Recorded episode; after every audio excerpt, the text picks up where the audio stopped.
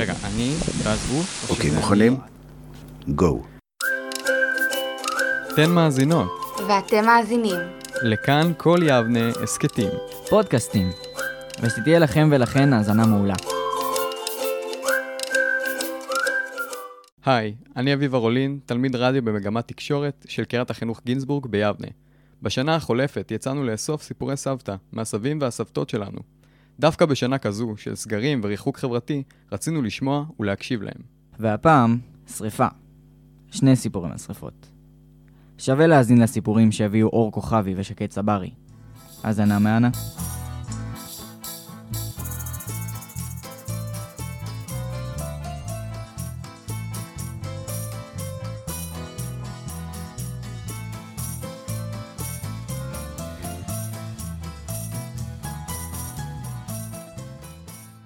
אני רוצה לספר לך על הבן שלי, כוכבי אלמוג. אלמוג עבד במפעל למטבחים ביבנה, מחלקת צבע, ושם היה נהוג כל סיום יום העבודה לשפוך חומר על כל הרצפה. איזה חומר זה היה?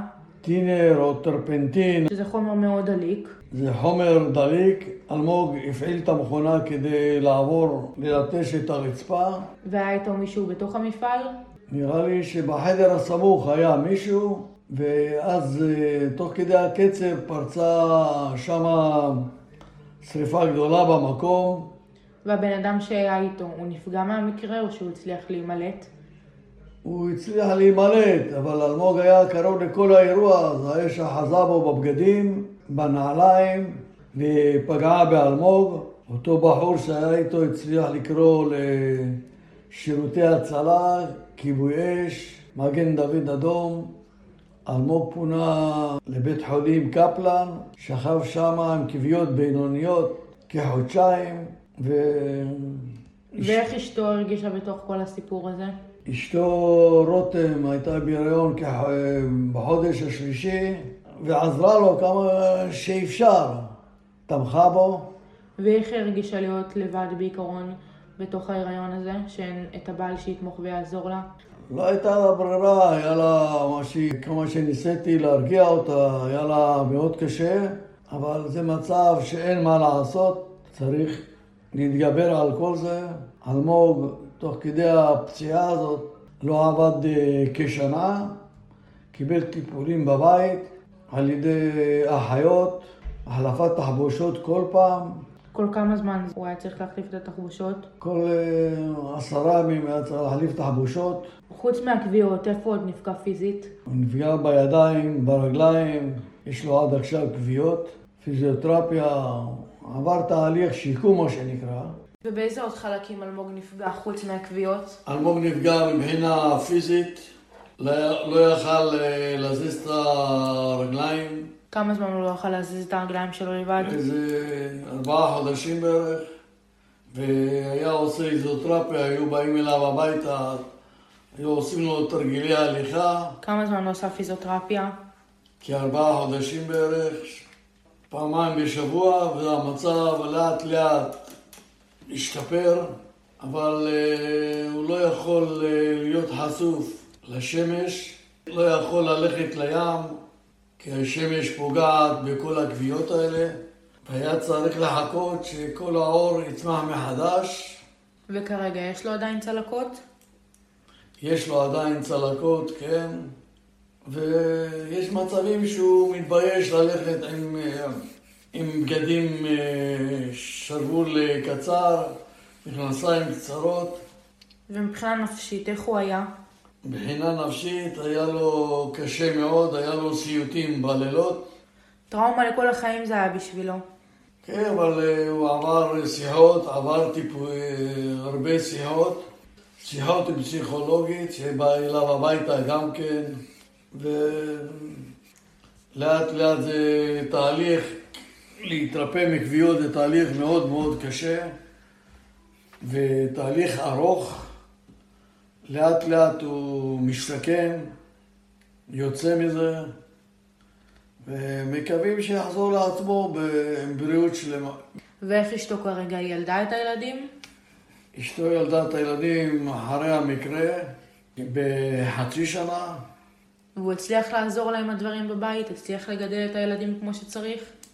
הצליחה לגדל את הילדים כמו שצריך, ועם תמיכה ש- שלנו, עזרנו לה, עזרנו לו.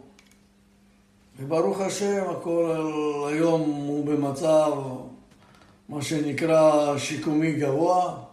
ואיך אתה הרגשת בתוך כל הסיפור הזה? איך אתה הגבת?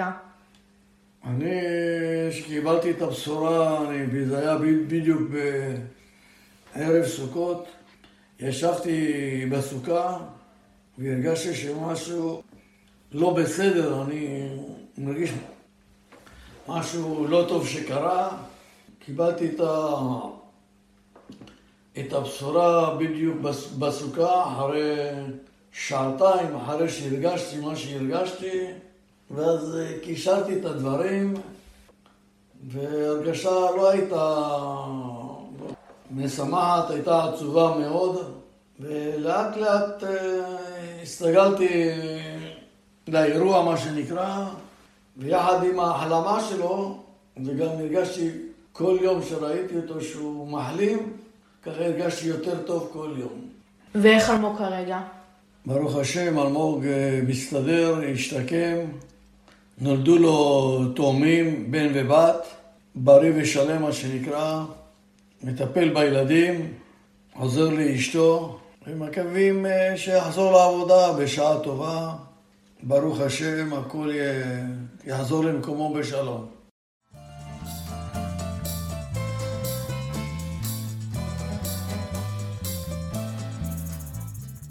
שלום, אני שקד צברי מכל יבנה. היום נספר את סיפורה של תמר, בת 62 מיבנה, סבתי, שבצעירותה בוקר אחד העיר אותה אביה ושלח אותה לשוק לקנות עופות. אך ברגע שחזרה הבינה שהתהפך עליה עולמה, שגילתה שאביה שרף את ביתם ואת כל חפציהם. שלום סבתא. שלום. אז uh, ספרי לנו בקצרה על אותו בוקר שאביך בא אלייך בעצם ומעיר אותך. אבא נכנס לחדר ואומר לי, תמר, תמר קומי. אני ככה משפשפת עוד את העיניים. אני אומרת לו, מה קרה? תן לי עוד קצת, אני תכף אקום וזה. ואז הוא אמר לי, לא, אני רוצה שתלכי לשוק, תקני עופות, תלכי עכשיו. עכשיו זה זמן טוב, לא חם מדי, לא קר, עכשיו תלכי. אמרתי לו, טוב, קמתי, התארגנתי, הלכתי לשוק. לא הרגשת משהו קצת מוזר עם כל הלחץ שלו של תלכי כאילו עכשיו לשוק לקנות את העופות? לא הרגשתי כלום, מכיוון שאבי היה תמיד ככה לחוץ, תמיד רוצה שיעשה הדבר, מתי שהוא רוצה הדבר יעשה. לא, לא, לא הרגשתי משהו מוזר או... זה היה בטבע שלו, שהוא היה, היה, זה היה טבעי אצלו, שהוא תמיד לחוץ, תמיד אומר, עכשיו, אחר כך זה יהיה מאוחר, אחר כך זה משהו זה, תמיד היה לו את הדעה הזו שעכשיו הוא רוצה, עכשיו זה יעשה הדבר. אז בסוף קמת והלכת לשוק בסוף קמתי. התארגנתי, הסתדרתי, וקמתי, הלכתי לשוק. וזה, ומתי. בעצם הבנת שמשהו קורה? כשחזרתי מהשוק, בקרבת הבית, פגשתי שכנה, שהיא ראתה אותי וזה, היא... היה לה מבט אה, של פלאה, מה את עושה פה? היא אומרת לי, מה את עושה פה? אמרתי לה, מה זה מה אני עושה? היא רואה אותי עם העופות וזה, אמרתי לה, הלכתי לשוק לקנות עופות. אז היא אמרה, מה, את לא יודעת? משטרה ומכבי אש על יד הבית שלכם, הבית שלכם נשרף. אני אומרת לה, על מה את מדברת? הבית שלנו? היא אומרת לי, כן.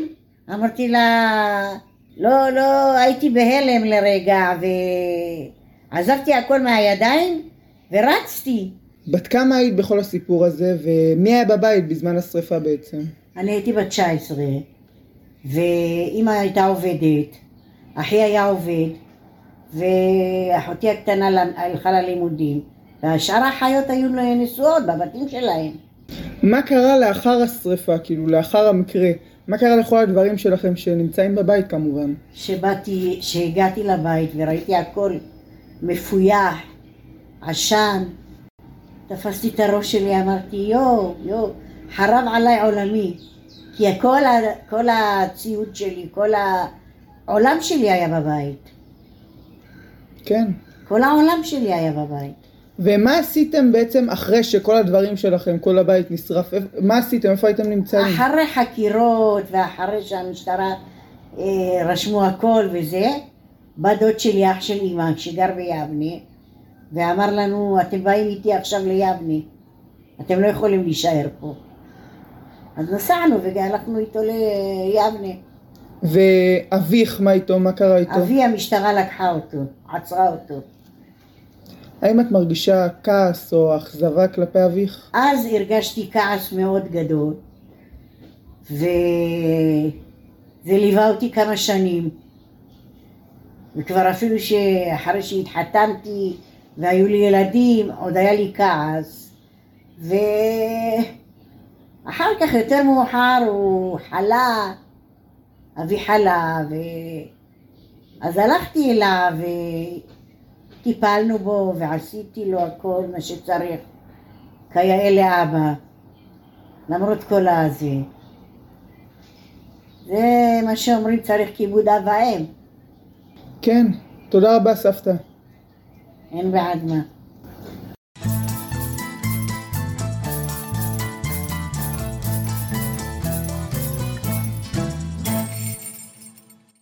תודה לשקד צברי ולאור כוכבי, שהביאו לנו את הסיפורים.